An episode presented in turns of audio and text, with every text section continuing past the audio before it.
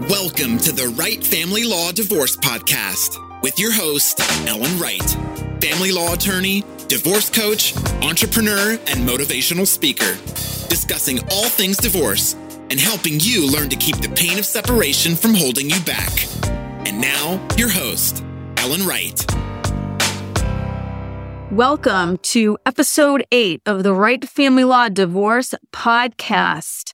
Today, we are going to be talking about the burning question that I saw posted on a legal forum a couple months ago, which was Will I look bad if I refuse to go to mediation? I am joined with attorney David Eppley, who is a new senior associate at our firm. David, welcome. Oh, thank you, Ellen. I appreciate it. You have 20 years of experience in family law. That's right. And what do you like best about your mediation practice? So, what I like about the mediation practice is actually having the two parties, or sometimes the parties and their counsel, just sitting around the table and hopefully coming up with a solution that can avoid all of the rigmarole in court, can avoid waiting all day to be heard. And you basically are there to see if you can settle the outstanding issues. You just have to make sure that everyone's on the same playing field and has the same information sources. So, we're going to be talking about some of the ins and outs of that, what mediation looks like in Massachusetts, because David, it's different in every state. It, I it mean, is. you just you go north to New Hampshire, right? Mediation is required. Wow. Yeah. you have yeah. to go. In Massachusetts, not so much. In terms of the way we do things, someone comes in for a divorce, David, right? And they say, we're talking about mediation. Can we mediate? Do we have to mediate? What are our options? What do you say to them? I want to know some key things right up front. I want to know whether or not there's any kind of domestic violence in this family, whether or not there are control issues that are happening within this family. Because if one of the spouses has been in control of all of the money and has been really keeping it secret from the other spouse, mediation may not be the first step you want to take. You may want to get some more information in the form of formal discovery, and you don't have that option if it's a mediated case. Right. So if the person says, okay, um, I don't think I want to mediate for whatever reason, I can't mediate right now, and this goes forward, and then as my divorce goes on, the judge finds out that I did not mediate and I file this divorce and I refuse to mediate. What is the judge going to think about me?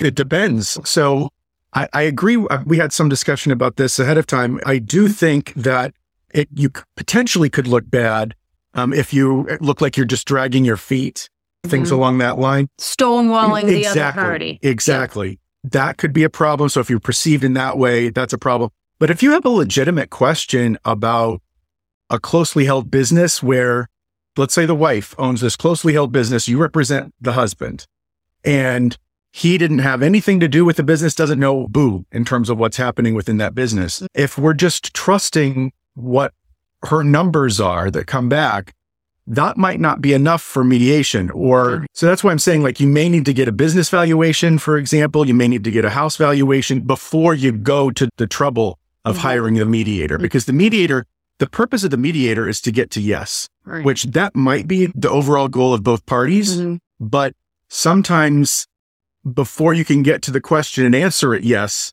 you need some more information Right, right. What about what if what if there aren't any financial issues? What if we're just talking about a parenting plan? then if there so if it's if we're just talking about a parenting plan and there's not some significant drug or alcohol use in the family Mm. if there's not um, some significant mental health or behavioral issue of either the parties or of the children Mhm. then then mediation could could very well be the bit the best place to go especially if it's someone who is highly trained either a, a, a litigator themselves or perhaps sometimes even a psychologist can serve in this role Okay, all right. If I just can't stand my spouse, all right. So let's just say my husband, you never put his hands on me, but he was emotionally abusive. The name calling, the fighting, the screaming, the yelling. And let's say there aren't any sort of high substance abuse issues, but I just cannot bring myself to sit in the same room as this man. What, what opinions is the other lawyer going to form about me? And what is the judge going to think? Sure. So there, depending upon the mediator, so you actually have two options. One would be to not go through the mediation with the explanation that, look, I, as the spouse who's kind of maybe not been physically abused, but has been emotionally abused or, or maybe just has been controlled, like a controlling kind of aspect in the relationship. Mm-hmm. If that person feels so cowed that they're going to roll over during the mediation, then obviously the mediation is not the right route mm-hmm. for them. But if they can't be in the same room because they, the, the, the temperature just goes up too much, but it's a solvable case. A good mediator actually can engage in this with the, with a, with a mediation session where they're essentially doing shuttle diplomacy. They're mm-hmm. going from room to room. Oh, mm-hmm. And I, I've done that as a mediator and it, and it can really work effectively in, in doing that.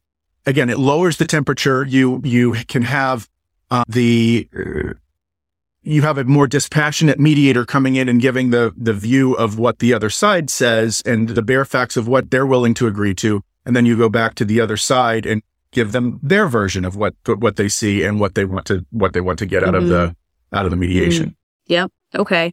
Now, what's the difference between mediation and conciliation? So mediation is the more is the more traditional, I'd say, the more traditional form of getting to yes, like I was talking about earlier. Mm-hmm. It's private pay. Both parties will, generally speaking, both parties will pay for half. Although you could have a different arrangement if you have a, of a more affluent spouse, maybe they pay for two thirds, one third, or or all of it. But it just really depends. But at any rate, you go in, that person is a neutral, and then they help settle the help settle your case. A conciliator is a court appointed, for lack of a better term, mediator, where the case has already gone forward with some discovery. Maybe there's been a temporary orders hearing. Maybe there's been a pretrial conference. Maybe there's not been a pretrial conference, but basically there's been some time that's passed within this case. Mm-hmm. And whether it's with counsel or without, uh, they they go to the conciliator, who again is a who's generally speaking, this will be a if it's court appointed, this is going to be someone that is doing it for free. So they're doing it as a favor to the bar, but you're limited to only an hour or two of this lawyer's time. They're another domestic relations attorney like we are. Mm-hmm. I've served as a conciliator before mm-hmm. in cases in both Essex County and Middlesex County, and basically you're there to try to help reduce the the number of issues down um, and hopefully settle, but at least reduce the issues down so that they can go in front of the judge the next time and mm-hmm. say, I've met with Attorney Eppley. This is what his recommendations were. We were willing to come, come up with this. So that's, that's the main difference between the 2 mm-hmm, mm-hmm.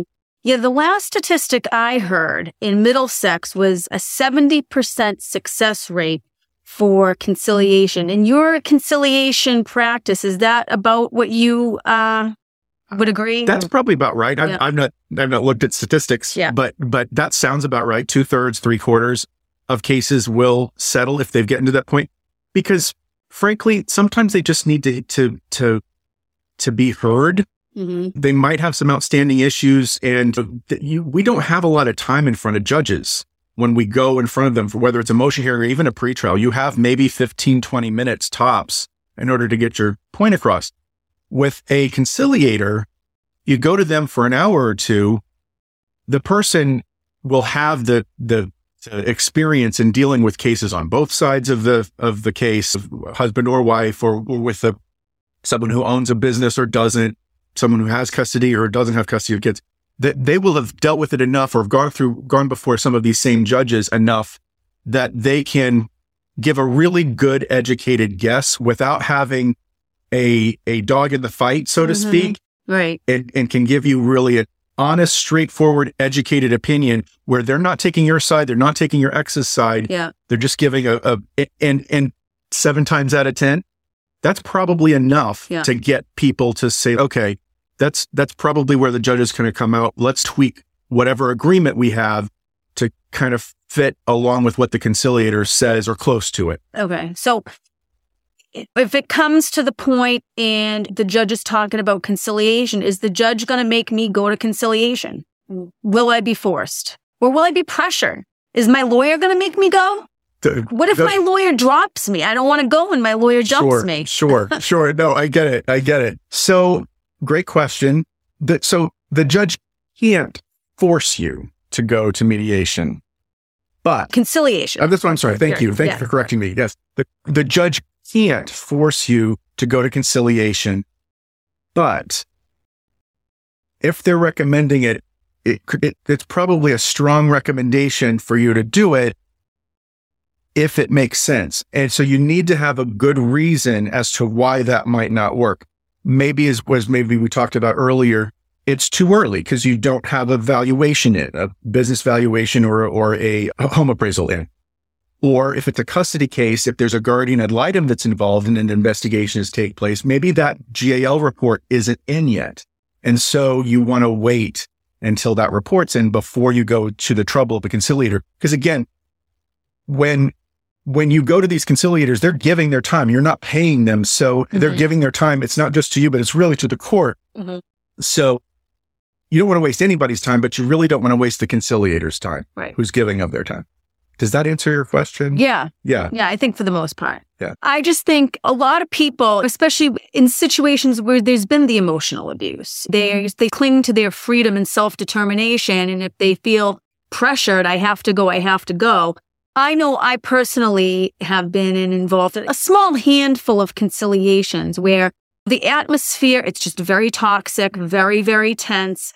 And then I have a situation where the opposing side is sitting across from the table and making ugly eyes or faces at my client. In situations, like you say, breakout rooms are more appropriate out the people Yeah. and do the shuttle diplomacy, like Yeah, you say, yeah, yeah. to and fro. Because what you don't want to have happen is have a situation erupt and then have everything God, yes, get right. worse Right. than it was when before they walked in. Right. But I think that the numbers speak for themselves, and the court really does love the conciliation because it keeps these cases out of the trajectory of a trial. Exactly. That's exactly right. And and that's in most cases, and it's probably around 70%, it does make sense to settle sooner rather than later. Once you have the necessary information, once you have that in- necessary information and you have two fairly reasonable, I'll use fairly, fairly reasonable people across the table from each other, mm-hmm.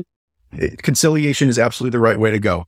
But again, if you've got some situations and there that there are enough of them that it's significant, but if you have a restraining order case, a domestic violence case, mm.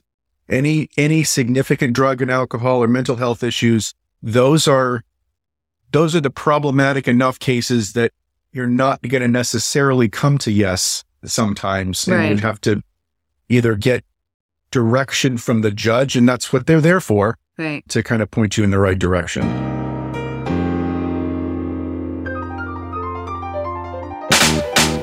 Are you worried about being pressured to attend mediation or conciliation in your family court case? Don't be. Learn the ins and outs of mediation and conciliation with our free infographic download. Get it now and put your mind at ease. Click the link in the show notes to download now and be ready for whatever comes your way.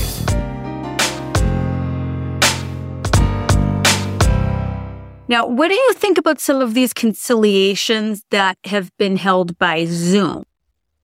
And if there's a restraining order between the parties, what would that look like? Can you do it by Zoom? What do you think? Uh, I'm I'm a big believer. So Zoom is a great tool, and if if you have a if you have a party that's out of state, or you have a party that maybe has some mobility mm-hmm. issues, that that is a great it's a great substitute.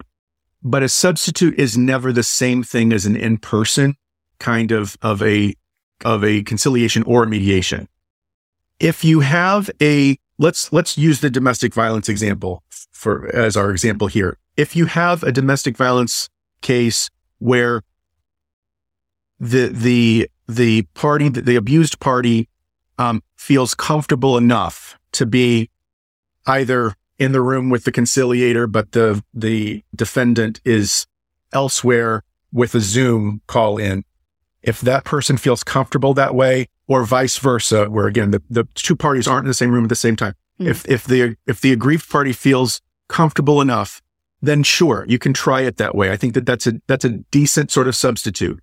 But for again, the vast majority of cases, if I'm the conciliator, I want people in my office so that even if we're doing shuttle diplomacy, we we can see eye to eye. We can get the dy- the the emotional dynamic. You can you can get a sense of people and what their what their concerns are, their wishes are, a lot easier than than over technology. It's Mhm. a good substitute, but it's not it's not equal to in person, in my Mm. opinion. What about you? What do you think? Yeah, I, I agree. I think that Zoom certainly has its place, right? But in terms of settling cases, just that in person contact really is monumental. And if, if and if you're lucky enough, Ellen, if you're able to settle the case, Yeah. you can sign it right there. Right. Whereas if you're over Zoom, you're like, well, you know, we'll get back to you tomorrow. Right. By that time, Right. someone might get cold feet and not want to sign. Or the email somehow gets sent to the drafts and it gets, you know, with the agreement. Yeah. Exactly. I hear you. The conciliation, I think one of the really cool things about conciliation versus mediation is that in conciliation, the conciliator can say, Oh, I've had cases with this judge, and Yeah. here's what I think your particular judge might do. And in a lot of situations, it's enough to make people think, All right, here's someone who's with no horse in the race, so to speak, Yeah. right? And they're telling me, you in their experience with this particular judge, this is going to be my likely outcome. So even if they don't want to hear it from their lawyer and they're not going to trust the other side's lawyer, what's coming out of their mouth, you hear it from a third party neutral who has the experience. They have no allegiance to anybody and they're just going to tell you straight up what they think is going to happen. I think that is really enough, in my opinion, to get a case to really settle versus a mediator who can't do that. They can give suggestions and guidance, but there's a fine line between where they can go in terms of giving legal advice, and it's not always clear. That's what I found is really fantastic with the conciliators. I, I, I completely agree with you, Ellen. And as a matter, of, I do have a mediation practice, and I definitely enjoy it. But I'll, I will admit to you and your listeners that even with my mediations, because of my litigation experience and I guess bias, I it somehow seeps into that when the mediation because I just I want the I want the parties to just get a feel for if they're really wanting to mediate instead of trying to potentially threaten each other with going to court and stuff. If we're able to work it out, fantastic. Because here's what you can expect if you go to Judge Right, Smith or right. Judge Jones, right? Yeah, yeah. yeah. So- Another situation I've seen happen, and it only really happened in one of the conciliations that I did, was the lawyers didn't get along. They hated each other. Um, And I had one guy who was a bully. He was a bully to the woman lawyer who was on the other side, just sitting at the table, arms crossed, super grouchy. And I scolded him like right there in front of his client. I basically told him a lot of this is because of you. I Wow, called him yeah, right on the on the carpet. Oh. Uh, that particular case didn't settle. It did end up going to trial. Um, when the lawyers can't get along, that really it that's that's punishing really to to the litigants themselves. Uh, undoubtedly, You know? undoubtedly, and I think that that that sounds like your example that you just gave sounds to me like it, it might not even be the party that's stonewalling, but Right. it's the lawyer. The lawyer. One of the lawyers is the stonewaller, Yeah. Mm-hmm. um, and is standing in the way, and and that's that's not an appropriate use of the conciliation. Conciliation and certainly the conciliator's time. Because Yeah. you were volunteering that time. oh yeah. Yeah. I listen, I wrote the report. I wrote the conciliator's report, Yep. sent it to the clerk about exactly what went on and the bad behavior. Right. And just and and and just so your listeners know too, it's not you're not you're not reporting on what they about the positions that the, the parties had, but it was just the the, The behavior. Yes, The behavior. Totally. Yeah. And and I think that's another thing. People are concerned about how they're gonna look if they refuse to go to conciliation, right? Okay, you don't want to go to conciliation. You give in to the pressure and you finally go, and then you pull a stunt or you're on bad behavior or you don't mind your manners, and that could really come back to bite you. So people need to really put their best foot forward and represent well the conciliator because those conciliators, some of them write reports. I do write reports if I if I think it's necessary. I don't write a report for everyone in the cases that I've had. But I have the ability to do that. And if someone shows up, they want to play games and they're not going to put in any sort of a good faith effort, that could come back to bite you. Absolutely. Absolutely.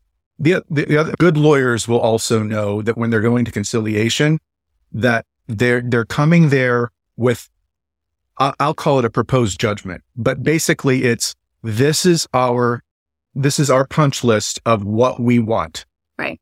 and and being able to back it up. I've had some conciliations where either I'm one of the one of the part one of the I'm one of the attorneys for one of the litigants, and the other side hasn't come prepared.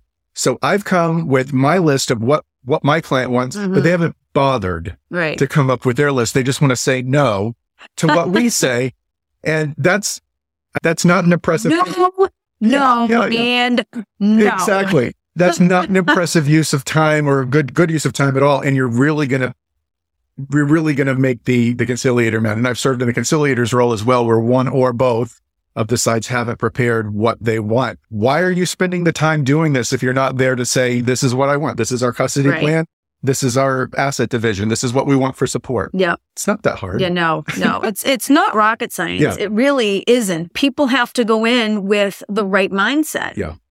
People who do it under threat of making the judge mad or my lawyer won't be happy with me and if they go in with the chip on their shoulder and they don't have that right mindset to not attack the other side, you're not there to attack. Right. You're there to resolve right. right? And if you go in there also with the mindset, I have to defend, am I going to be attacked? What happens if they come at me? And I think that what people need to realize is that there's a series of protections in place. When people have lawyers, obviously you've got a, pr- a professional who should know how to conduct themselves and how to facilitate a beneficial dynamic Mhm. that's Right. going to help resolve the case, Right. right? Uh, if someone is going to act up or do anything or pull any funny business, okay, you've got the conciliator, you've got two other lawyers there who will help, hopefully, right, curtail that Right. before it becomes out of hand. I think in situations where you have litigants who um, can go to conciliation and they don't have lawyers. I've had conciliations where I've had it just with pro se litigants and they come in and they don't really know which end is up. Sure. They've got paperwork. And I've had situations where it was a quick settle and I've had other cases where I'm like, this is not right for conciliation. There's too much in play here. Yeah. To have that buffer, the conciliator as a buffer to help bring the temperature down. You know what I mean? Yes. If temperatures is running hot, like you say, okay, guys, let's take a beverage break or and refocusing them because if let's say that is two pro ses for example Yeah. and let's say that the issue really is about custody if the dynamic that they're getting across is something about you did this to me within our relationship it's refocusing that discussion back to we're not talking about the two of you we're talking about benjamin or or or carrie your, your kids not right, not someone else right. not you, not you. Yeah. So you're so refocusing them back, having that professional in that role really does help to facilitate pot- the potential of a settlement. And when you're dealing with pro se's, I kind of I kind of look at it as you're like a stand-in family service officer for the Oh court. yeah, yeah. We're That's glorified social workers, yeah, really. Yeah, yeah. yeah, yeah. In that particular case where I had the the two pro ses, so they the parenting plan was an issue, but it also hinged on sale of the marital home. Mm. Now they weren't. They could have afforded lawyers, it probably within a certain Would have been a stretch. scope. It would have might been a yeah, stretch, yeah. but there was work to do on that. Yeah. Because the parenting plan was really predicated on how the sale of the house was going to go and the finances. Yeah. But it's it's tough. It can be very tough when you've got two pro ses that just come in. I had to send that one back and just say I I can't help with this. We're not miracle workers. no, can't we are not. settle. No crystal balls, no magic wands. No, that's right. unfortunately. That's right. That's right. So Thank you so much, David. That concludes today's episode. Thank you so much, David, for joining us. Um, Happy to do it. please make sure to download our free infographic. The link to that is in the show notes. And I will look forward to seeing you guys next time. Stay well and stay safe. Thanks for joining us today. Remember, the Wright Family Law Divorce podcast is not legal, financial, or tax advice, nor should it be construed as such. We recommend that you consult a qualified legal or tax professional before making any decisions about any of the topics discussed in our broadcast. If you enjoyed this episode and you'd like to help support the podcast, please subscribe. To catch all the latest from the Wright Family Law Group, sign up for our email list and newsletter on our website at wrightfamilylawgroup.com. Thanks again, and we'll see you next time.